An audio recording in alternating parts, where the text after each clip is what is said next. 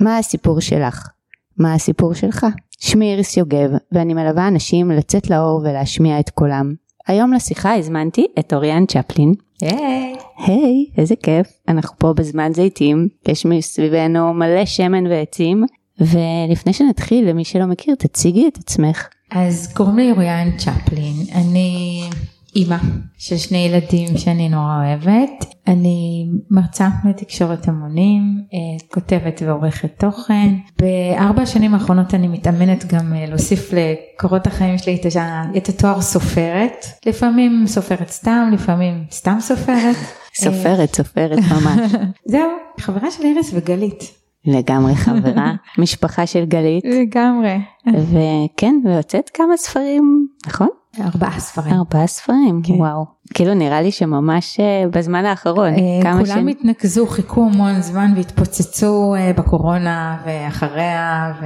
כן, ממש בשנים האחרונות. נכון. אז לפני שנתחיל, אני רוצה להזמין אתכם להקשיב סיפור של אוריאן ובכלל, כי אני מאמינה שלכל אדם יש סיפור. שהוא מדחיק ולא רוצה לגעת בו, למרות הפחד ולמרות אה, שאנחנו לא רוצים לדעת בדיוק ולהרגיש מהו, הוא מנהל לנו את החיים. לגמרי. ואנחנו מתביישים בו, מרגישים לפעמים אשמים ולא נעים ולא בא לנו שהוא יהיה חלק מהסיפור שלנו, אבל הוא כאן, הוא ישנו והוא נמצא. אז בזמן שאוריאן ואני מדברות, אני מזמינה אתכם לחשוב, ואתכם, מה הסיפור שלכם, מה הסיפור הזה שכל כך מפחיד ומנהל אתכם, ולמה בכל זאת כדאי לדעת ולהרגיש אותו ולדעת מהו. אז נתחיל אה, בשאלה הכי טריוויאלית של אה, מה הסיפור שלך? פרי לנו הסיפור.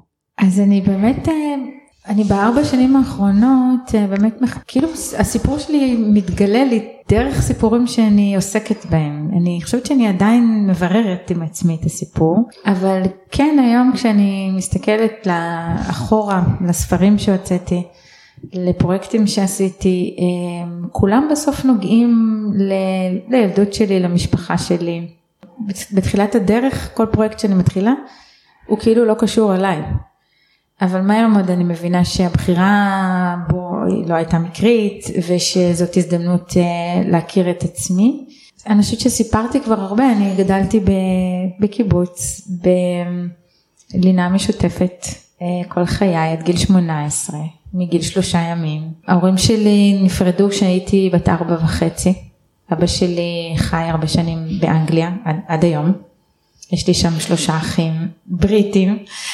אה, יש לי שני אחים בארץ. הרבה פעמים כשאני מספרת את זה, הנה עכשיו אני מספרת את זה לך, אז אני אומרת וואי זו משפחה נורא מורכבת, אבל לא, לא סיפרתי לעצמי את זה אף פעם. היא מורכבת, היום אנחנו מבינים שקוראים לזה משפחה מורכבת, אבל פעם זה היה כאילו לא כזה מקובל. לא, זה לא היה מקובל. היו עוד ילדים לא. בשכבה לא. שלך שההורים שלהם התגרשו? לא, זה לא היה משהו ש... לא היה משהו להתגאות בו. אה, אבא שלי התחתן עם אה, מתנדבת בריטית. אה, אני זוכרת שהתביישתי בזה שיש, לא, אני לא אוהבת את המושג אם החורגת, היא גם לא הייתה, היא לא גידלה אותי אף פעם, אבל אשתו של אבא שלי לא ידעה עברית, היא הייתה בריטית, נולדו לי אחים ש... הם מדברים עברית מצחיקה עם מבטא. לא, זה היה לי לא קל, אבל אני בן אדם שכנראה לא מספר לעצמו, הרבה שנים לא סיפרתי לעצמי את הסיפור שלי. תמיד ברחתי לסיפורים של אחרים. אני... ואת אה, מאוד מוכשרת בלכתוב את הסיפורים של אחרים. זה היה לי סידור נהדר. נכון. וגם תמיד את אורזת אותו נורא יפה, את הסיפור הזה של האחרים, גם את שלי אפילו ארזת פעם. נכון. אבל אני רוצה רגע לדבר איתך, בואי נתחיל אה, ספר על אה, ארבע אמהות. ארבע שעות ביום. ארבע שעות, על, ארבע שעות האימהות. ביום, כן, סיפור האמהות. זה באמת מבלבל השם הזה. אז הסיפור הזה של ספר ש... שלא התכוונתי לכתוב. אה, שגרר סרט שלא התכוונתי לעשות. אבל נורא. מתאים לי, אז אני, כן. אז... בואי נחזור לטקסס, איך את מגיעה בכלל לכתוב את ה... ארבע שעות ביום. אז אני באמת אה, חייתי כמעט עשור בטקסס, אה, בדאלאס, אה, עם המשפחה שלי. וככל שעברו השנים, ושם עסקתי באמת בסיפורים של אנשים אחרים, זה היה סידור נהדר. בשנה השישית שעוד לא חזרנו, החלטתי ללכת ללמוד. ואם ללמוד אז משהו שכנראה לא הייתי לומדת בארץ, אני באה מעולם של תקשורת וקולנוע תיעודי. והלכתי ללמוד היסטוריה של אמריקה ולימודי תרבות ומצאתי את עצמי בכיתה אחת עם נשים, נשות רילוקיישן מכל העולם. כולנו היינו אימהות וכולנו היינו רחוקות מארצות המוצא שלנו. כולנו התגעגענו הביתה. וכל אחת הייתה צריכה לספר על ארץ המוצא שלה ועל הילדות שלה. ואני הייתי מאוד רגילה לספר את הסיפור שמה, אבל שוב, אני כנראה, מה שאז לא ידעתי והיום אני מבינה, ידעתי לספר סיפור, מכרתי סיפורים לעצמי. גם, גם לאחרים, ידעת כן. לארוז אותם ממש טוב. אז נניח לילדים שלי תמיד סיפרתי על, על בית הילדים, כאילו הייתי בילבי, הכל היה מגניב, הכל היה אה, הרפתקני כזה. זה, זה הייתה איזה הזרה כזאתי של לא, לא, לא לדבר על, על הפן הרגשי של ה... של... מאוד פחדת להרגיש את מה זה אומר בית ילדים. כן ומכרתי לעצמי ולילדים אה, וגם וכל מי שרצה לשמוע שזה שזה, שזה, שזה מגניב. סידור מעולה. סידור מעולה, בילבי וטרזן ומפגש כזה. כן. הבת שלי תמיד הייתה אומרת לי לפני השנה, אמא תספרי לי סיפור מהפה. ואז הייתי שואלת אותה במקום מספר מהפה. היא שואלת, מעולה. כן, על מה את רוצה שאני אספר? זה תמיד היה על בית הילדים, ובסוף תמיד הייתה שואלת, אבל זה באמת היה? היא לא הצליחה... היא לא הצליחה לדמיין את זה. לא. ואז כדי שהיא תישן טוב, וגם אני הייתי אומרת לה, כן, זה היה באמת, אבל זה היה כיף. כאילו ניסיתי למכור את זה. שכנעת את עצמך. כן, וחייתי עם זה הרבה שנים בטוב. וגם היום, אבל אז באותה כיתה שפגשתי את הנשים הזרות והייתי צריכה לספר, הן אלה שעצרו אותי. הם לא קנו את הסיפור לא, שלך. הם לא קנו. הם לא, מה הם לא הצליחו להבין? קודם כל הם לא היו הילדים המתפעלים שלי, הם ממש לא התפעלו מזה, הם הזדעזעו מזה. הם לא שמעו אף פעם. אה, לא על סידור כזה. כן. עכשיו באותה שנה בדיוק יצאה בארצות הברית אה, הסדרה סיפורה של שפחה. האסוציאציה שלהם הלכה לשם וצריך גם לזכור שהם היו אימהות בארץ זרה אז הכל הכל עבר דרך אה, חדר את הרחם, מה שנקרא חודר שליה, הדבר כן, הזה. הכל היה דרך פרספקטיבה מאוד אה, מגוננת ואימהית. מאוד, והשאלות שלהם היו על אימא שלי, לא עליי. אני מבחינתם הצגתי את הילדה שגדלה ככה, אבל אותן עניין מנקודת המבט שלהם, איזה מין אימא הייתה לי, איך היא יכלה לתת אה, שלושה ילדים בגיל שלושה ימים לבתי הילדים, עכשיו זאת, הם שאלו על האימא הפרטית שלי, אבל השאלה הייתה על אימהות התנועה הקיבוצית, על כל מי שעשתה את זה. ואני מצאתי את עצמי גם מתגוננת, גם לא יודעת לתת תשובה, וגם לא רוצה להיכנס למחוזות הרגשיים האלה. אני פתאום מבינה שזה מאוד אישי, כי זה שתי הסבתות שלי שגידלו ככה ילדים, ואימא שלי, וזה שאלות שלא שאלתי את עצמי, גם לא כשנולדו ילדיי. אני בדיעבד יודעת שנהגתי את זה. אמ, אני אימא הליקופטר. אני... לא היית נותנת להם לישון בבתי הילדים. זאת שאלה טובה. באותה נשימה אני אגיד שאני אדם מאוד קונפורמיסט, אני לא יודעת לעשות uh, מלחמות. אוקיי. Okay. בעיקר יודעת להגיד היום שאני שמחה שלא עמדתי במבחן. כי זה היה מתנגש לי כמה ערכים uh, מתנגשים פה. מצד אחד האימהות שלי, ואולי בשל הילדות שלי, היא הדבר הכי חשוב לי. Uh, ומצד שני, אני כאמור בן אדם שבורח מקונפליקטים, אז איך הייתי מארגנת את זה אני לא יודעת.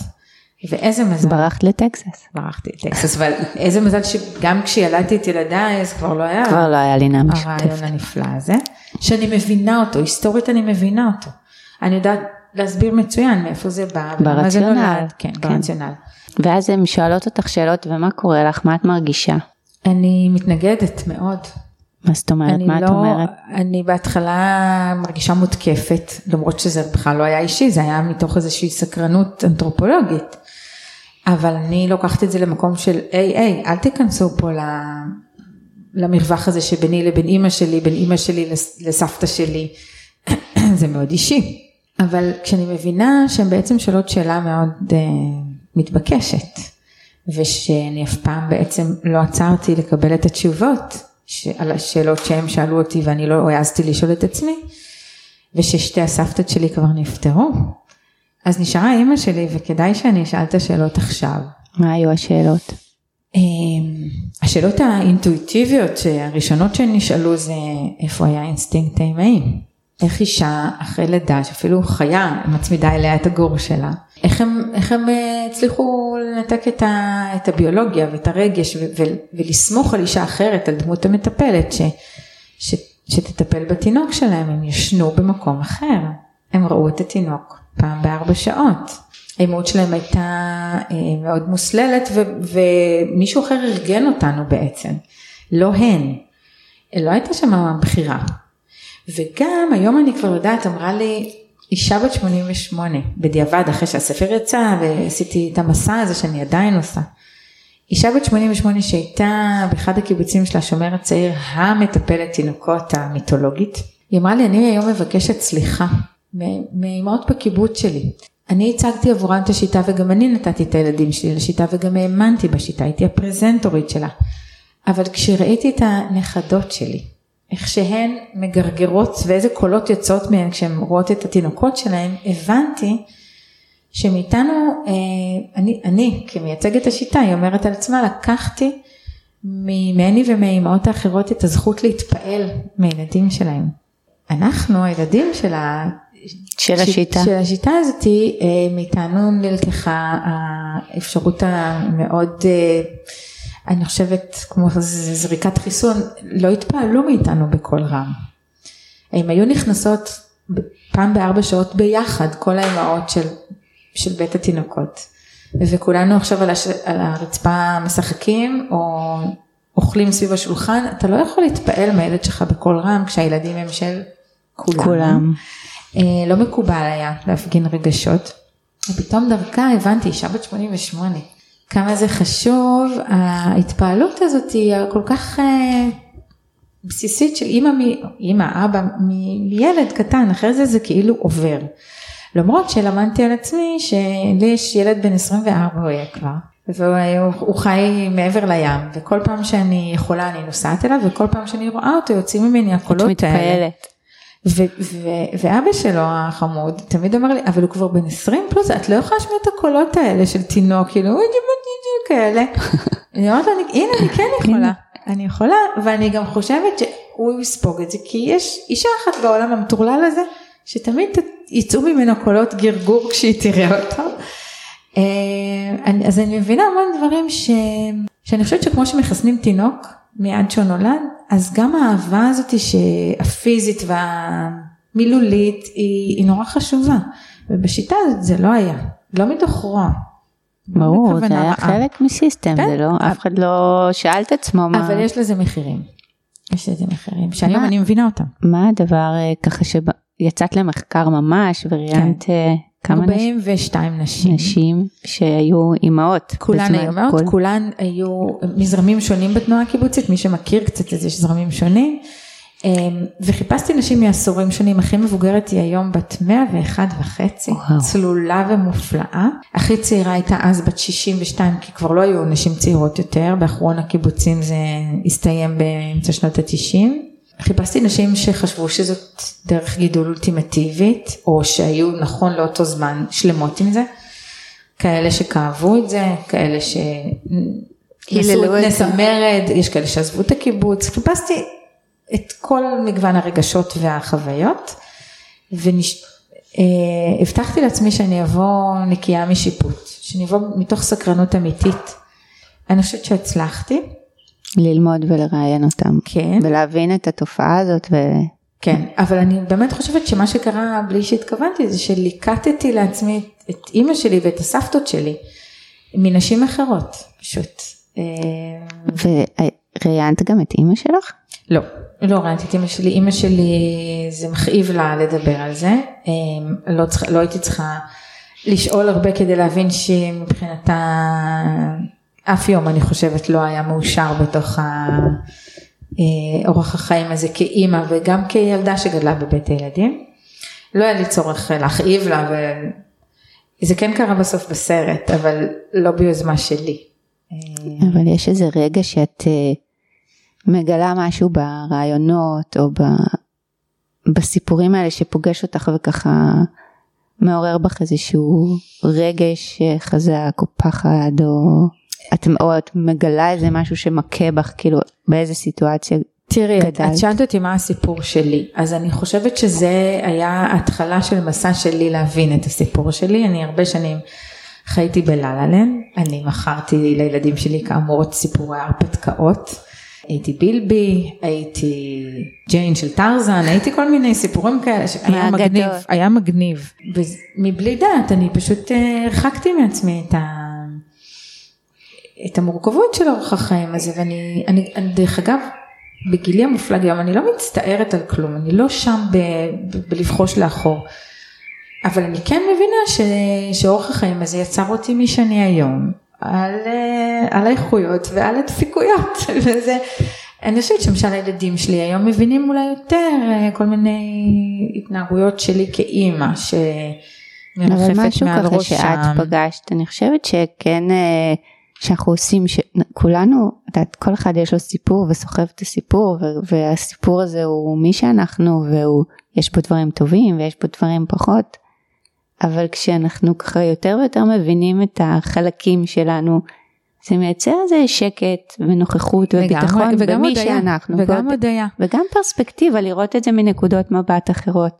אז אני שואלת אם היה איזה רגע כזה שאמר, כאילו הבנת משהו חזק על עצמך. כן, קודם כל הבנתי, אה, הבנתי את הילדות שלי. שמה הבנת שם? הבנתי קודם כל אה, מה שכאילו היה נורא מובן מאליו בשבילי וגם לא עצרתי אף פעם לחטט בו, אני גם לא אדם מטופל אגב. עוד דבר שאני פתאום הבנתי בקיבוץ, לפחות שלי, אבל אני שומעת את זה בהרבה מאוד אה, בני קיבוץ, ללכת לטיפול פסיכולוגי היה עבורנו איום. זה היה גם איזה בושה, כאילו להגיד למישהו, אשלח אותך לטיפול. עכשיו, אני, זה נטמע לי מאוד מאוד חזק, שלהיות מטופל או להפגין חולשה זה, זה לא בסדר. צריך להיות חזק. צריך להיות חזק, צריך להיות בסדר. מה יגידו אם אתה לא תהיה בסדר? זה משהו שמנהל אותי היום אולי קצת פחות, אבל הוא, הוא טבוע בי. יש בזה גם דברים טובים. אגב, לגמרי. אני אדם מתפקד מאוד, ב, רק בזכות מה יגידו זה. אני, אני תמיד מספרת שרק עברנו לדאלאס, אז עד אז הייתי אשת קריירה ורצתי ועבדתי מסביב לשעון, ו, ופתאום מצאתי את עצמי בלי טייטל. ואני זוכרת שהתעוררתי בבוקר אה, באחד הימים אחרי שילדים שלי כבר נטמעו בבתי הספר, בדאלאס, מעבר לים. כבר אה, שנים שלא הייתי בקיבוץ וחשבתי לעצמי, מה יגידו בוועדת עבודה בקיבוץ על, על זה שאני... לא עובד? לא, אין לי עבודה. וזה דחף אותי, הרגש המאוד חזק הזה דחף אותי מיד אה, להניע את עצמי ולהקים עסק ולעשות דברים. אז יש בזה גם דברים טובים. ברור. It is what it is, אני לא יכולה לבחור היום ילדות אחרת. אבל כן, המסע הזה גרם לי להבין אה, איך נהייתי מה שאני וגם קצת להבין מי אני. כן, זאת ילדות אה, אסופה מאוד, שאין הרבה מקום לרגש. וצריך מאוד לתפקד כל הזמן, אה, ולתפקד טוב. מה קורה למי שחלש? גם את זה לא הבנתי והיום אני מבינה שמי שהיה חלש, כי, כי בסוף לא כולן אותו דבר, אז אה, זה נורא ואיום. למה? מה כאילו כל כך נורא? כי מי שנושר לשוליים בחברה קיבוצית שהיא כל כך אה, מקדשת את הקבוצה ואת החוקים שלה, ו... אז אין לו מקום מפלט, כי היינו 24 שעות ביממה ביחד. גם התקלחנו ביחד, אגב. ישנו ביחד, התקלחנו ביחד, אה, היינו... כמה ילדים הייתם בקבוצה הזאת? אנחנו היינו ילד, 17 ילדים בקבוצת פשוש, ואחר כך מכיתה ז' היינו כבר ב... זה נקרא המוסד החינוכי, בקיבוצים של השומר הצעיר הייתה פנימייה, היינו ארבעה קיבוצים, ובעצם אה, גדלנו באי הילדים. ברבע לשמונה בערב היינו חוזרים באוטובוסים הצהובים של המועצה אל בית הספר. ושם התנהל עולם תוכן אה, של ילדים, נערים ונערות בלבד. אתה צריך להיות חזק כדי לעבור את גיל ההתבגרות אה, רחוק מההורים, רחוק מ... אין לך פינה. אין, פינה, אין פינה משלך. אין פינה, אף פעם לא הייתה. ומי לא שחלש הוא לבד? כן, כן. אני אפילו לא יכולה לדמיין מה... מה עובר עליו? כן, לא יכולה, כי לא הייתי כזו לשמחתי. אבל אז בזמן אמת לא הבנתי איזה מחירים משלמים הילדים החלשים יותר או המקובלים פחות. היום היה אני... לך ברור שצריכה להיות חזקה ולשחק את המשחק. כן.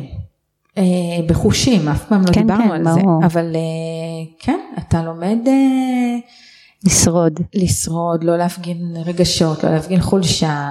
עכשיו יש בזה הרבה דברים מאוד תפקודיים, כלים לחיים, נכון. אבל יש לזה מחירים, ו- והיום אני עושה את זה, לאט לאט מקלפת. כן, אני גם, אה, אני, אני באמת אה, להעז להבין את זה, להסתכל על זה ולראות מה אני משחררת משם.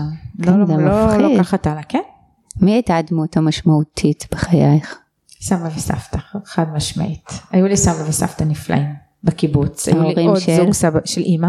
גם ההורים שלי היו, אה, הם היו, אבל, אה, אבל זה הקיבוץ, ו... וההורים שלי בנו חיים חדשים כל אחד עם, עם בן זוג חדש, לא שנזנחנו, אבל, אבל היה את הבית של סבא וסבתא והוא היה עבור, עבורי, עבור האחים שלי ועבור בני הדודים שלי איזה מקלט אה, מהעולם הזה, באמת. הם היו דמויות מיטיבות. מתי היית בורחת אליהם? הרבה פעמים, קודם כל כמעט כל יום אחר הצהריים. ואפרופו ההתלהבות שהיום אני מבינה כמה היא חשובה לילד, סבא שלי כשהיינו היינו פותחים את הדלת, וזה קרה לכל אחד מהנכדים, לא רק לי, אבל אה, נניח שהייתי פותחת את הדלת והוא היה רואה אותי, הוא ראה אותי אתמול, כן? מיד את הפרצי אה, שמחה והיו יוצאים לו מהפה, וגם אם הייתי אחר כך יוצאת לשחק על הדשא וחוזרת שוב, אותה קבלת פנים, אצלם אסור היה לנו, אה, לא שמענו את המילה לא. היה מותר הכל. הכל היה מותר, וגם אם חלילה הייתי עצובה, מה שאסור היה, אז הוא היה לידרלי שם תחתונים על הראש ורוקד. כדי שאני כדי אצחק. להצחיק כן, אותה. הוא היה עושה כל דבר שהוא רק היה יכול כדי שאנחנו, אה, שנחייך, שלא נהיה עצובים. הם... ועד היום אנחנו, יש לנו קבוצת וואטסאפ של כל הבני דודים. אנחנו כמה אתם? תשעה, וואו. שכולנו גדלנו שם. אה, ותמיד אני צוחקת שאם איזה, איזה פסיכיאטר יבדוק יום אחד מה הולך שם בקבוצה, אנחנו נאושפז. וגם בבתי חולים נפרדים, רק שלא ניפגש. שם מותר הכל. הקבוצה קוראה על שם סבא שלי. איך אה, קראו לסבא שלך? הכינוי שלו מהפלמ"ח היה סיומקה, וזאת קבוצת תמיכה מופלאה לכל דבר ועניין, גם ברגעים ש, של קושי אצל כל אחד מאיתנו, ובעיקר כשצריך אה, מאוד לצחוק. אז זאת מתנה אה, ממש גדולה. לגמרי, אני חושבת שככה, את יודעת, אני מלווה אותך מרחוק, אבל uh, באמת uh, לקחת מהתנועה הקיבוצית uh, שגדלת בתוכה, גם יש לך חברים מאוד טובים מאותה לינה משותפת טובים. שהם תמיכה נכון. מדהימה לחיים, נכון, אחים לחיים. גם המשפחתיות הזאת, הערבות ההדדית, נכון. זה משהו שהוא מדהים והוא יש הרבה מתנה דברים טובים. ש... לגמרי, אבל כאילו נורא בולט, אני תמיד אומרת שבכל סיפור וקושי ופחד יש גם מתנות מאוד גדולות, אז אצלך זה גם ההדחקה הובילה אותך לארוז דברים בצורה כל כך יצירות, יצירתית ומרתקת, שבזה גם עסקת רוב השנים, זאת אומרת עכשיו התחלת קצת לגעת יותר, נכון. וגם אה, יש לך הומור, שלצחוק על החיים זה, זה אחד הדברים אני חושבת שמצילים, אני חושבת שיכולים להציל כל אחד, כל אבל אחד. אני לוקחת את זה מאוד לעצמי. כן, כי, כי מה נשאר לנו לעשות? לצחוק. אומרת, יש דברים שלא נוכל לשנות אותם לאחור, נכון. אז בוא נצחק מהם, כי, כי אחרת נשתגע. וכן, אני חושבת שה... ללכת לעו- לעולם של סיפורים זה היה אינטואיטיבי, היום אני כבר מפתחת את זה, אבל, אבל כן, זה היה אינטואיטיבי, והבת שלי שגדלה מעבר לים, ותמיד דיברנו בבית עברית, אבל העברית שלה לפעמים מצחיקה.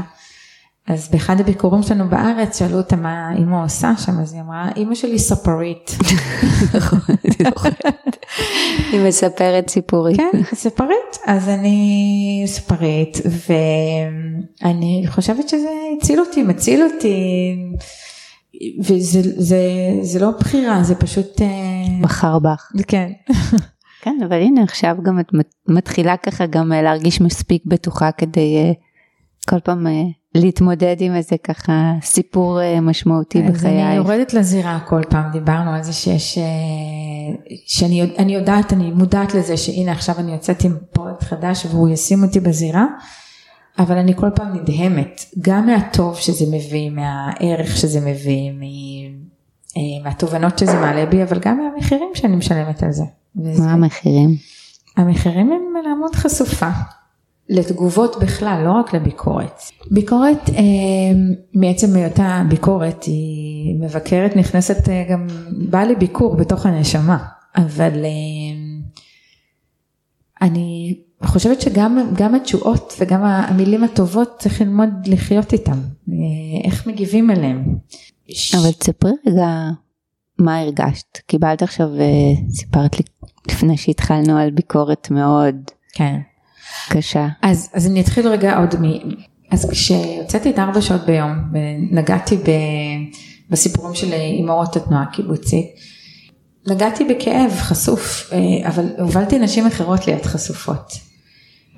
והייתה הרבה הודיה על זה שאפשרתי שיח בין דורי ואפשרתי לכאב הזה לצאת החוצה. נתת גם הכרה לכאב הזה של המון לגמרי. אנשים.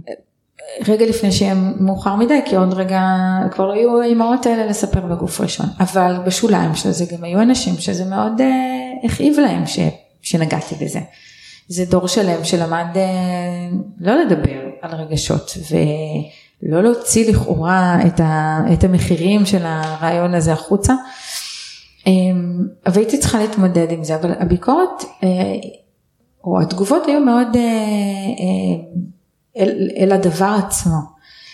אמ, ועכשיו שהוצאתי את מה שקורה לבלה, שהוא, שהוא ספר פרוזה, עוסק בסיפורה של אישה דמנטית, שמתבסס בעצם על איזה סצנה שהתחילה אה, אמיתית שהתרחשה בין סבא וסבתא שלי, אה, ההורים של אבא שלי, שסבתא שלי הייתה אישה דמנטית בערוב ימיה.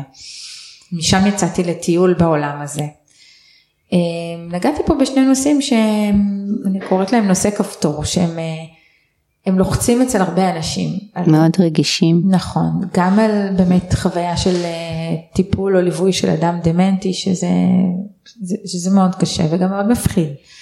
וגם על מערכות היחסים שנגזרות מזה, מה קורה בתוך משפחה, בתוך זוגיות ארוכת שנים, או של ילדים עם הוריהם, אה, כשיש אה, אדם שמחשבתו מתבלבלת, אה, והוא הולך ומתנתק מהמציאות. וגם טיפלתי ב... ברופאה שעוברת משבר, משבר גיל 40 שלה ושחיקה מקצועית ומתבוננת אה, על עצמה דרך אה, דמותה של בלה. אה, אז נגעתי פה בכמה נושאים שלא הבנתי עוד כמה הם רגישים. אז מצד אחד אני מרגישה שהבאתי ערך, אני, אה, אני מקבלת המון תגובות מאנשים שכבר פחות מתביישים בהורים הדמנטיים שלהם. יש איזו נטייה להסתתר, לגרום להם לא, לא, לא להביך את עצמם. להסתיר אותם. כן, ו- וניסיתי לאוורר את הדבר הזה, ומצד שני אה, אני העמדתי את עצמי שוב בזירה גם לביקורת, והיו ביקורות אה, ענייניות שאני יכולה גם ללמוד מהן, ואני אוהבת ללמוד מהן גם אם זה קשה. עד שביום שישי לפני שבוע זכיתי בביקורת שהיא חריגה מכל מוסכמות הביקורת הרגילות. נתקלתי במופע של רוע, פשוט מופע של רוע אה, מאישה זרה שאני לא מכירה, שהיא לכאורה כותבת בעצמה, אני לא הכרתי את שמה לפני זה, שניצלה במה של העיתון הגדול במדינה, על חצי עמוד עם תמונה שלי, להגיד המון מילים רעות, לא רק על היצירה שלי, גם עליי כיוצרת, מבלי שהכירה אותי. היום אני יודעת שזה, מאיפה זה נובע, גם קיבלתי התנצלות אפילו במובן מסוים. אבל, אבל אה, זה לא משנה את העובדה שעמדתי חשופה. אה, תספרי על הרגע הזה שאת מקבלת המון הודעות ופתאום... אה, אז, אז קודם כל, בדיוק אתמול בשיחה עם קולגה, היא, היא נתנה לזה שם שאני לא ידעתי לתת, לתת. היא אמרה לי, את עברת פגיעה, פשוט עברת פגיעה אה, של רוע, פומבי. יש בזה משהו, זה לא שהיא התקשרה להגיד לי מה היא חושבת עליי כיוצרת ועל הספר שלי. היא כתבה את זה בעיתון הגדול במדינה. אני לא יכולתי להגיב לזה, אני לא הייתי מוכנה לזה. כל חטאי זה שכתבתי ספר פרוזה. אה, לא נגעתי בנושא קונטרוברסלי, לא בנושא פוליטי, לא בנושא גזעני. אה, את יודעת, לפעמים יש ספרים שבאמת מזמינים את, ה... את. את החיכוך הזה. אז המילים האלה פוגשות את. את הילדה הזאת אה, מקבוצת פשוש, ש... שרוצה להיות בסדר, לא רוצה להרגיז אף אחד, לא התכוונתי. בטח כשכתבתי את ארבע שעות ביום ירדתי לזירה עם, ה... עם, עם כפפות אגרוף ועם ברכיות וכאילו הבנתי שאני נכנסת למקום שהוא מאוד רגיש ודווקא הספר הזה נורא חובק. ופה ירדתי לזירה עם ספר פרוזה זה לא פה עכשיו בלי כל האביזרי עזר האלה. כי חשבתי לעצמי את מי זה כבר יכול להרגיז? זה, זה ספר uh, עלילתי שנוגע בנושא נורא אישי ואנושי. ולכן המפגן רוע הזה היה הפתעה נורא גדולה, זה היה כמו לחטוף אגרוף בבטן, כאילו מאדם זר ברחוב, לא, בלי הכנה מוקדמת. זה גם חלק מהמחירים, וקיבלתי המון תגובות מהרבה אנשים יוצרים, לא, לאו דווקא מתחום של ספרות, אה, ששיתפו אותי במה קרה להם כשהם נתקלו בביקורת אה, רעה. אני אומרת בכוונה את הרעה כי אני חושבת שצריך להיות אדם מאוד מיוחד, אני אומרת את זה בלשון סגי נאור, אה, כדי לקום בבוקר ולבקר אנשים אחרים, שזאת העבודה שלך.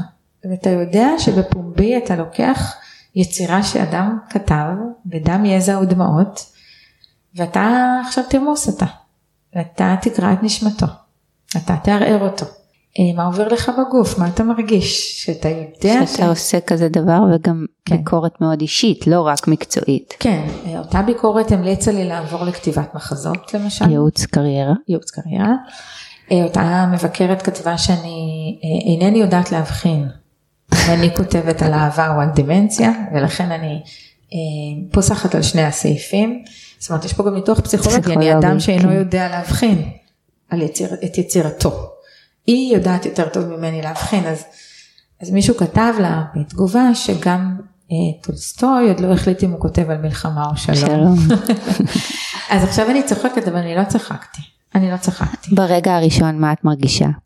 כמו שמרגישים שחוטפים מכה, אה, לא, כאילו, זה... אגרוף לבטן? כן, כן. אה, הגוף מרגיש את זה. קודם כל הגוף מרגיש את זה. ומה את רוצה? להיעלם? אני, אני קודם כל נעתקה נשמתי, ממש ככה כמו שאומרים, תרתי משמע. אה, לא, לא על ה... אני חושבת שהפגיעה היא לא הייתה ברמה ספרותית כי הבנתי שיש פה משהו שהוא הרבה מעבר. אני, אני גם חושבת היום, מהרבה שיחות שעשיתי עם קולגות, העיבוד הזה, העיבוד בעין של הדבר הזה, שהביקורת מעידה על המבקר.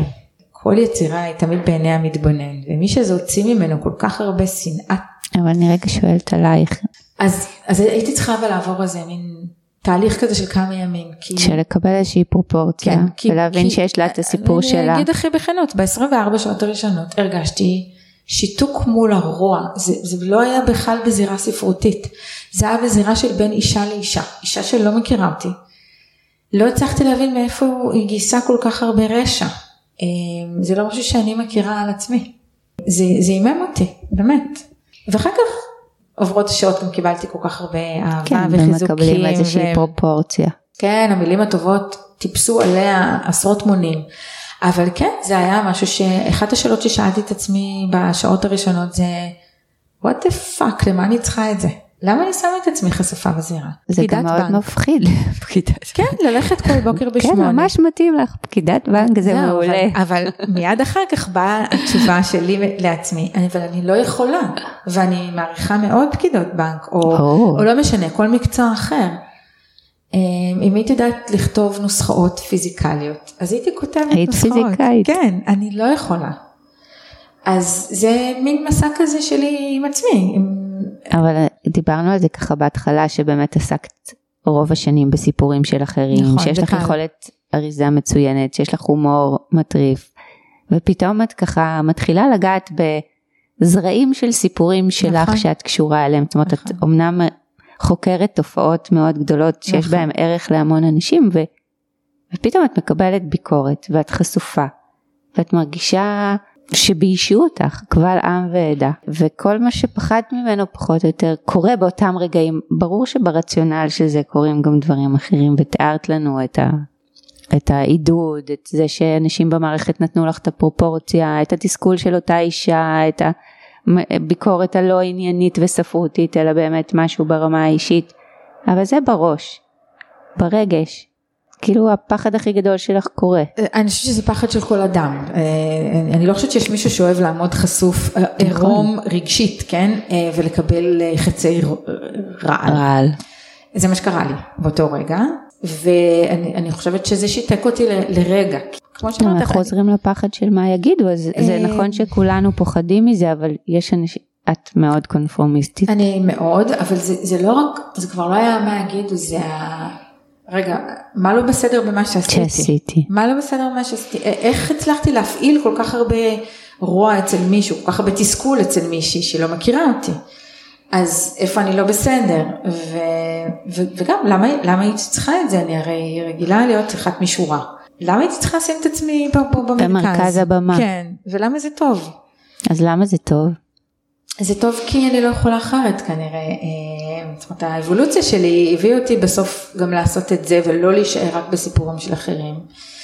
אה, ויש בזה גם הרבה דברים טובים, אני נפגשת עם אנשים שבחיים לא הייתי נפגשת. אני מקבלת אה, כל כך הרבה ערך ותגובות מרגשות מאנשים שזה כן עשה להם טוב, שזה כן ריגש אותם, שזה כן... את מרגישה שזה מאוד משמעותי להרבה אנשים, כן. אנשים שהם כן. פתאום לא מסתירים את ההורים שלהם, נכון. או אנשים שעברו לינה משותפת ומשתפים אותך, או אימהות נכון. שעשו שלום עם הילדים שלהם נכון. בעקבות הספר הזה.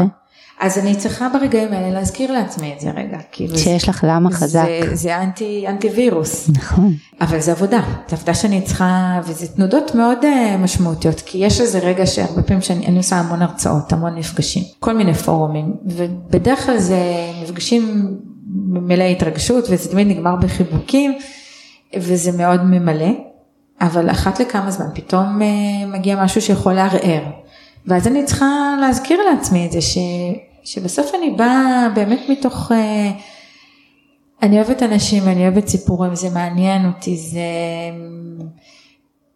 אני לא חושבת שאני יכולה לעשות משהו, משהו אחר. אחר. אז אה, שתי הימים האלה של ה... זה עוד לא היה כזה, זה היה באמת מופע אה, חריג. חריג מאוד.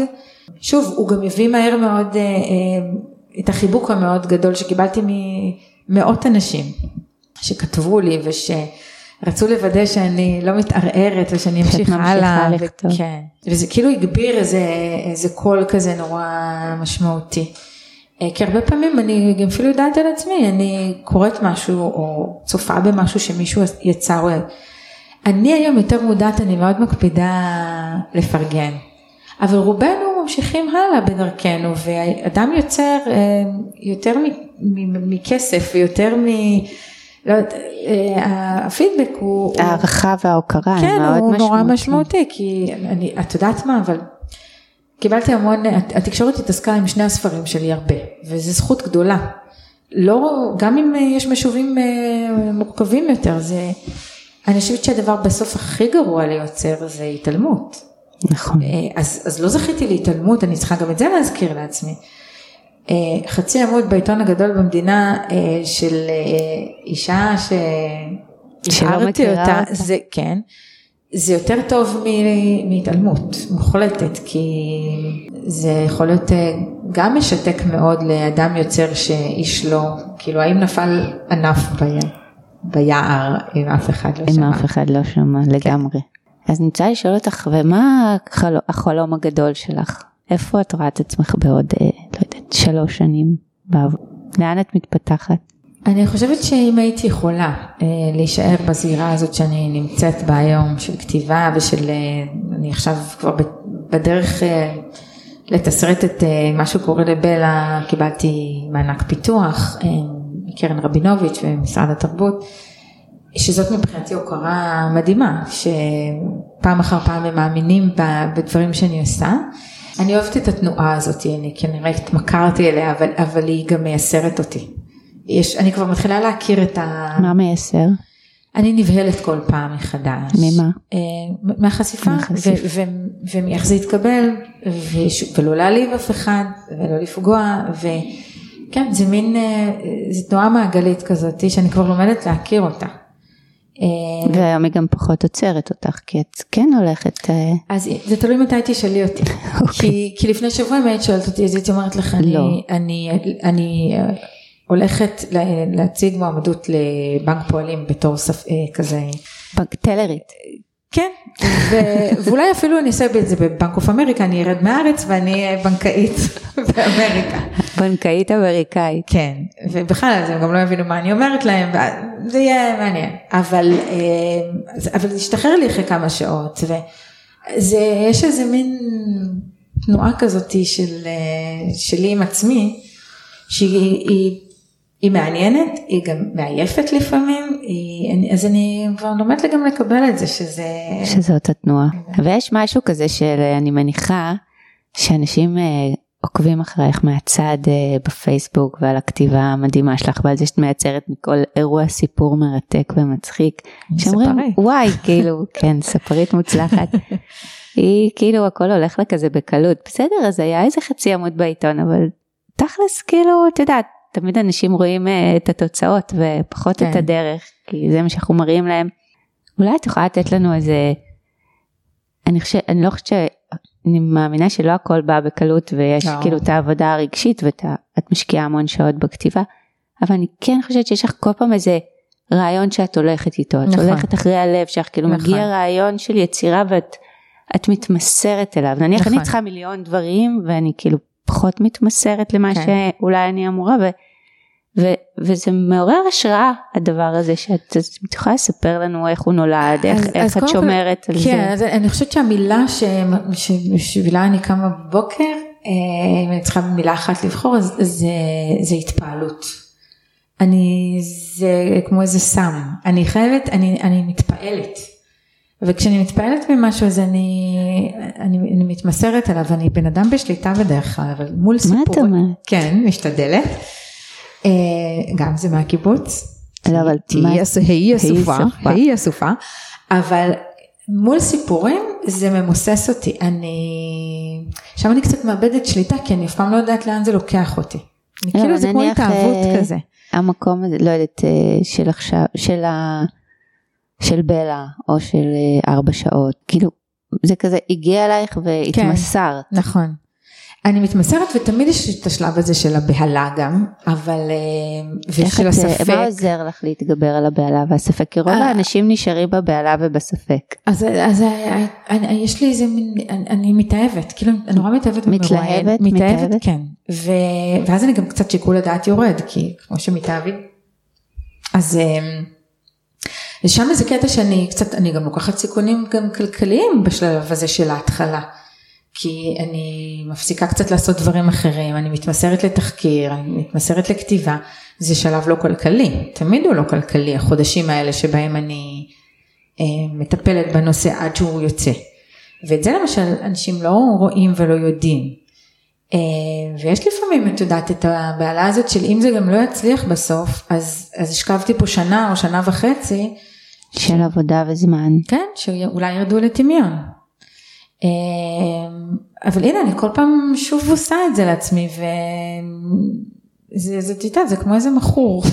לא, זה. גם אה, עובד, ואני חושבת שגם יצרת איזה רשת מקצועית, שיש לך איזה פלטפורמה שגם לוקחת איתך את זה. כן, אז קודם כל זכיתי שהצלחתי לקבל את, את אה, הוצאת הקיבוץ המאוחד, ספריית פועלים כבית, אה, שהם תומכים ביצירה שלי, מפרסמים אותה, זה, זה, זה מערכת. איך, איך הצלחת להגיע לזה? הם, הם פשוט לקחו את ארבע שעות ביום, הם את הצעת להם. את, את הספר? זה, זה הגיע לידיעתם ואז הם קיבלו את כתב היד המאוד ראשוני והם הם מיד נתנו לי את הבוסט הזה. של להאמין בי, אה, שהייתי מאוד זקוקה לזה. רשת נוספת של תמיכה יש לי מאיילת דקל שהיא הייתה הבמאית של ארבע שעות ביום. היא פגשה אותי במקרה כמו שהחיים תמיד מזמנים אה, עוד בשלב כתב היד של הספר. היא קראה אותו והיא אמרה זה יהיה הסרט הבא שלי היא קולנוענית ותיקה ומנוסה. ואני לא הבנתי על מה היא מדברת. אה, והיום היא הולכת איתי למסע נוסף. וזה מעבר לזה שנוצרה בינינו חברות ושותפות מקצועית והיא היא משלימה את כל מה שאני לא יודעת לעשות כי אני זה לא הפורטה שלי כתיבת התסריט והפקה וזה ו- והוא בוודאי לא בימוי זה לא אני. אז אה, אבל היא, היא גם אה, איזה הדהוד לזה ש... שהיא מאמינה בי וזה עיניים טובות שמסתכלות על היצירה עוד, ב, עוד.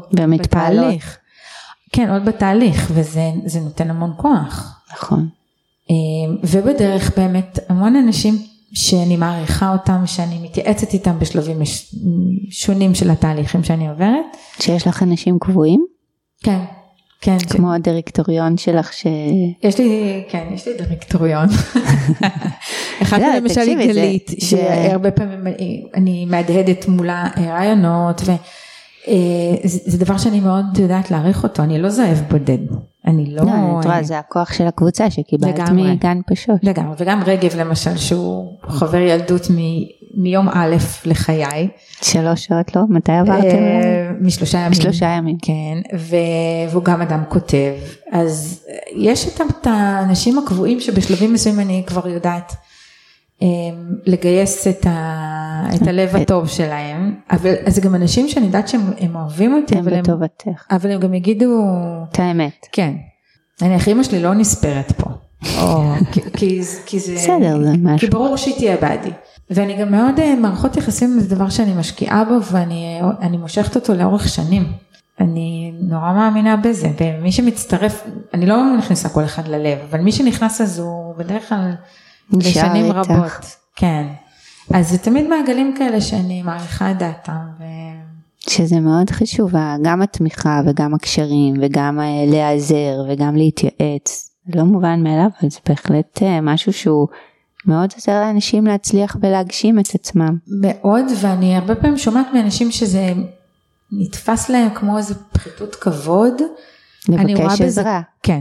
אז עכשיו אני לא כל כך יודעת, לא יודעת אם פחיתות, אבל חולשה. כן, אבל דווקא פה אני, אני נורא זקוקה לזה, ואני גם אוהבת לתת את זה בחזרה, כי זה, זה, זה, זה באמת, אה, זה כוח, זה כוח. לגמרי, תמיכה זה כוח ואנשים זה כוח וגם להקשיב לדעות וגם לקבל אה, גם דברים שלא, בטח לפעמים גם מייעצים לך דברים שאת פחות נעים לך לגמרי, לשמוע, לגמרי. אבל לדעת לקבל את זה, קודם כל לדעת שהם בבסיס אוהבים וחושבים רק בטובתך, עם עיניים כשזה טובות. בא בעיניים טובות אני מוכנה לקבל הכל. אה, לא בהכרח לעשות מה שאומרים לי, אבל, בסדר, אבל זה בסוף את בוחרת את שלך. לגמרי. אני גם רוצה להגיד משהו לגבי, ה... אה, אני באמת חושבת שיש משהו בלהתגבר על קנאת יוצרים, שהיא, בכל תחום אני חושבת שזה קיים, ולהתמיר את זה ל... לשיח עם קולגות ותובנות ואני מאוד אה, משקיעה בזה, כי אני חשוב לי לפרגן לקולגות שלי, אני ממש משקיעה בזה זמן לקרוא חומרים של אחרים, אה, אם אין לי משהו טוב להגיד אז אני לא אומרת, לא אבל אני להגיד. מאוד משתדלת להגיד את הדברים הטובים, אה, אני יודעת כמה זה חשוב, כמה זה דלק ליצורים אחרים. לגמרי, זה באמת בכלל לפרגן לאנשים אחרים ובטח ללמוד מקולגות ש... ולהעשיר ולקבל אה, השראה ועוד אה, נקודות מבט זה מאוד מאוד חשוב.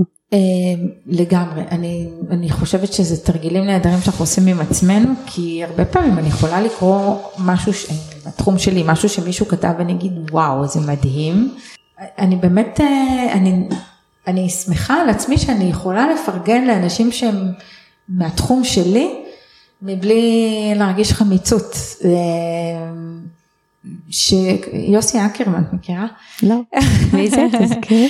לימד אותי והכנסנו את זה גם בספר משותף שיש לנו אה, מושג של אה, נקרא להדליק נר בנר. ודיברנו שם בספר אה, המשותף הזה על סיפור חייו המדהים של יוסי, על קנאה, והוא אמר לי שתחשבי על זה כשאתה מדליק מהנר שלך, נרו של מישהו אחר, אתה מדליק לו, מדליק לו להבה, האור. אבל, אבל חוזק האור שלך לא מתעמעם. זה דבר שאני, אני, זה דימוי שאני משתמשת בו המון ביום יום, הוא נורא עוזר אה, להפוך אה, קנאה ל, ל, למוטיבציה. לאור, למוטיבציה, כן. לבעירה, כן. מהמם. ואם אה, נזמין לרגע את הילדה שהייתה קונפורמיסטית וחזקה וידעה לתפקד היטב אה, כשורדת בקבוצה ואפילו בטח גם כמנהיגה, מה את רוצה להגיד לה היום? קודם כל אני לא חושבת שהייתי מנהיגה. מעניין את יודעת מה יגידו חבריי, אני לא עשיתי את השיחה הזאת אבל אני לא חושבת שהייתי מנהיגה. הייתי, מי זה חסן? לא סתם, פרויד היה אומר את זה. יוסי בא לבקר. כן. אני לא חושבת שהייתי מנהיגה, אני חושבת שהייתי, אה, ש... הייתי שורדת מאוד, ו... אני שהייתי מאוד, ברגישות מאוד גדולה, כלפי, כאילו זה כמו איזה משחק טטריס כזה, את כל הזמן צריכה אה, להוריד את עצמך למקום, לשורה הנכונה. להיות בשורה, להיות כל הזמן. בגובה של הש... כל השורה. כן, כל הזמן. לא אז- להתבלט. אבל גם לא להישאר, לא, לא, לא להיות בחור, לא ליפול, כן. כן. זה, להיות בקו. אני חושבת שזאת הייתה משימת הילדות והנעורים שלי. המון אנרגיה שם הייתה. כשהיום אני משוחררת ממנו זה תענוג. ומה את רוצה להגיד לילדה הזאת? שיהיה בסדר, שיום אחד אני אפגוש אה, את הבן אדם, את בעלי הראשון. אה, אני התחתנתי נורא צעירה, אני חושבת בשביל זה, בגלל זה, בזכות זה, איך שתרצי. הייתי צריכה את הבית שלי, מהר. לבנות אותו. כן. אז היום אני, שוב, תובנות של גיל, אבל היום אני מבינה שנהגתי את זה מבלי להבין את זה. הייתי צריכה לצאת מהקבוצה ולהקים לעצמי... את הבית שלך. קבוצה חדשה, כן. והילדה הזאת עדיין איתך? כן, בטח. ואת אוהבת אותה? לפעמים אני שולחת אותה לחדר. לעונש. כן. לפעמים היא בחדר בעונש, אבל... מתי? אמ, כשהיא עוד פעם רגע נבהלת וחוזרת שם על הטטריס הזה. כשהיא מפחדת לבלוט. כן. ולהיות אה, לבד על הבמה. כן. אה, כשהיא מרצה, זה עוד אה, לא סילקתי לגמרי מחיי, כאילו הבריחה הזאת מקונפליקטים היא מאוד מאוד חזקה אצלי עדיין. תני לי דוגמה. אני, אני עדיף לבלוע הרבה דברים, עכשיו לא קשור מקצועית, באופן כללי, רק כדי לא להגיע לעימות, ככל הניתן. כי מה זה עימות בשבילך? זה רגש שקשה לי איתו מאוד. אני רוצה להיות בסדר. את רוצה להיות בסדר כן, עם כולם? כן. אוקיי. ואני מבינה בראש שזה לא תמיד אפשר, אבל אה, אם אפשר לסדר את הדברים ככה, ואפילו גם לוותר קצת, אז, אז זה תמיד יהיה הבחירה הראשונה. כן. אז לפעמים זה מוגזם, אני יודעת שזה מוגזם, ואז אני אשלח את עצמי לחדר. אה, כן, ובסוף את יודעת, הדברים הפשוטים, ש, שילדים יהיו בריאים, שאנחנו נהיה בריאים, זה נדמה לי היום שזה ה... זה הכי טוב שאפשר לבקש, כל היתר nice to have. כן, טוב, אנחנו לא קצת, לא רק ב-nice to have, בא לנו קצת, אה, קצת יותר, אבל אני חושבת שאת אה, לגמרי מגשימה ועושה ופורטת וחוטפת, את הגבולות, וחוטפת כן, וכמה, ו... ובאמת אה, מביאה את הכישורים והכישרונות שלך אה, לקדמת הבמה וכולנו יכולים ליהנות מזה. את יודעת, אני, אני, התנ"ך שלי בארבע שנים האחרונות, אם אני יכולה לשחרר פה איזו המלצה קטנה, זה ספר קטן וחכם שנקרא מכתבים למשורר צעיר של רילקה, המשורר הנודע. אה, זה חלופת מכתבים שהוא בעצם בספר עצמו זה רק המכתבים שרילקה כותב למשורר צעיר שמבקש את חוות דעתו, האם השירים שהוא כותב טובים והאם הוא יכול להיות אדם יוצר. ובגדול רילקה כותב לו, זה אותו משורר צעיר, אה, אף אחד לא יכול לתת לך תשובה על זה. אה, אתה חייב להתנתק מהעיניים החיצוניות. אתה צריך לשאול את עצמך שאלה אחת, בשעה החשוכה ביותר של, של הלילה. האם אאלץ למות אם יאסרו עליי לכתוב? ואם התשובה תהיה, התשובה הכנה, האמיתית שלך עם עצמך תהיה כן, אני, אני אאלץ למות אם, אם לא אוכל לכתוב, אז אתה אדם יוצר וזה מבפנים וזה יצר שלך. ואז לפעמים כשאני מתערערת, אז אני חוזרת ל... ואני כנראה לא... לשאלה הזאת. אני לא אעבוד בבנק אוף אמריקה. הם ממש מתבאסים. אז אני אחטוף, ואני אבכה קצת אולי, ואני אתערער, ואני אמשיך לכתוב, כי מה אני אעשה? תקחי איתך את הילדה הזאת. יש בה גם הרבה יצירתיות, ו... כן. ועוצמה, ואומץ. ופגיעות. ופגיעות, כן. עוצמת הפגיעות. אני חושבת שהגענו לגיל שמותר. לגמרי. אה, וכדאי, ויש בזה המון חוזק. כאילו, עצם, עצם השיתוף שלך, את ה... אמנם בסביבה מוכרת ובטוחה, אה, יכולת להיות פגיעה ולבקש עזרה, ולהיות קצת אה, בדילמה, לא לדעת הכל. את יודעת, כן. לפגיעות יש כל מיני רבדים, לא חייבים להתרסק או איזה סיפור. לא, אני גם חושבת שאני אדם שמפלטר החוצה, שאולי יש אנשים שרואים בזה חולשה, אבל אני דווקא חושבת שזה מה שמחזק אותי בסופו של דבר, כי אנשים שצוברים פנימה את הפגיעות שלהם נשברים בסוף. נכון. אני לא, אני לא נשברת, אני חוטפת ואני קמה. אבל uh, מאוד עוזר לי הפילטור הזה, והמפגשים האינסופיים שאני עושה עם אנשים בהרצאות, הבן שלי המתוק, שחי באמריקה, אז כל פעם שהוא מתקשר אליי, בבוקר שלו וזה ערב אצלי, אני מלחששת לו, אני לא אני בהרצאה. אני נכנסת להרצאה, אז הוא אומר לי, אמא, את ממש זונה ספרותית. אז, אה, אז, אז כן, אז אני, ההזניה הזאת מפגישה אותי עם הרבה לקוחות, וזה כן. לגמרי, וזה גם, את יודעת, לקיים את המש... משהו מאוד משמעותי ולתת את הערך שלך לעולם, ההרצאות זה משהו מאוד משמעותי במפגש עם אנשים. אני אגיד לך את האמת, זה, אני לא באמת מביאה ערך, אני יודעת, יש כמוני עוד הרבה, אני מביאה ערך לעצמי, אם להיות כנה. זה, זה הרגשי שאני, החיים שלי מעניינים בזכות זה, יש בהם גם את הנפילות האלה, את הסתירות הקטנות האלה. זה גם מעניין. כן, אבל אה, כן, אני, אני מכורה קצת לדבר הזה, למפגשים האלה עם אנשים, הסיפורים שלהם, עם ההתרגשות שלהם. אני חושבת שזה מביא ערך סיפורים. כן. ובסוף אנשים מחפשים את עצמם בתוך הסיפור שלך. לגמרי. ומקבלים את האומץ, אם זה בארבע שעות, ואם זה עם בלה, ואם זה בהרצאה עם יוסי. בסוף, דרך סיפורים, זה הדרך לחבר את הלבבות. וגם זה הדרך uh, לגעת באמת באנשים ולגרום להם לחשוב. על עצמם ועל איך הם רוצים לחיות וזה ממש לגמרי משמעותי. אני חושבת שפה אנחנו מאוד מתחברות נכון. כי גם את וגלית עוסקות ב... אתן מחזיקות לבבות פועמים בכפות הידיים שלכם וזה כן יש לזה ערך uh, עצום ואני יכולה מאוד להבין את ה... אני חושבת שהעולם אה, הוא מקום מאוד מנוכר וקר. ילך ויהיה יותר ויותר. והולך ונהיה יותר, ובסוף מה שמחבר וגורם לאנשים להיות אנושיים זה סיפורים. חד משמעית. ואנחנו, גם את וגם אנחנו פוגשות את זה כל יום בעבודה שלנו, וזה, בעיניי זה סופר משמעותי יותר uh, מ... יודעת, בסוף אפשר, uh, המחקר הוא חשוב והמדע הוא חשוב, לכל אחד דבר יש את המקום שלו, אבל בסוף כדי להטמיע את המחקרים צריך סיפורים.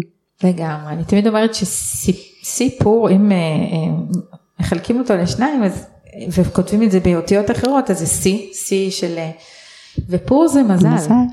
וכן, ואנחנו uh, צריכים מזל לפגוש את הסיפורים ואת האנשים שמאחורי הסיפורים וגם לעשות איתם דברים טובים. נכון, וגם אומץ לגעת בסיפורים שלנו. אני חושבת שזה עושה אותנו אנשים אה, יותר טובים, יותר בריאים, יותר נוכחים, יותר בטוחים.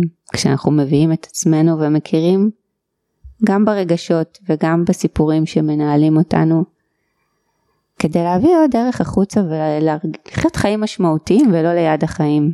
אה, נכון, ואני גם יכולה להגיד משהו עלייך, שאני יושבת פה מולך ואני בן אדם אסוף, אני הזהרתי אותך. אני אני לכאורה כותבת אישי, אבל אני, אני שמורה, אני לא... אמ, בכל זאת אנחנו מכירות, נכון. אבל אני רואה את העיניים הכחולות הטובות שלך, ואת גרמת לי לספר דברים שאני לא בשוטף מספרת, אז אמ, צריך, אה, צריך דיאלוג כדי שסיפור יצא, צריך אה, מי שיעזור לילד אותו, וזה באמת המקצוע של, שלי, שלך, כל אחד נכון, מאיתנו אחרת. בדרך אחרת כן, לגמרי. כן.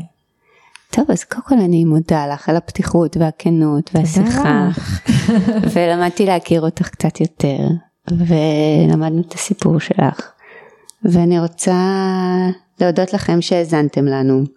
אתם יכולים להאזין לנו בכל האפליקציות של הפודקאסטים, אה, ואם אהבתם, תעבירו הלאה. תודה איריס, כן. באהבה.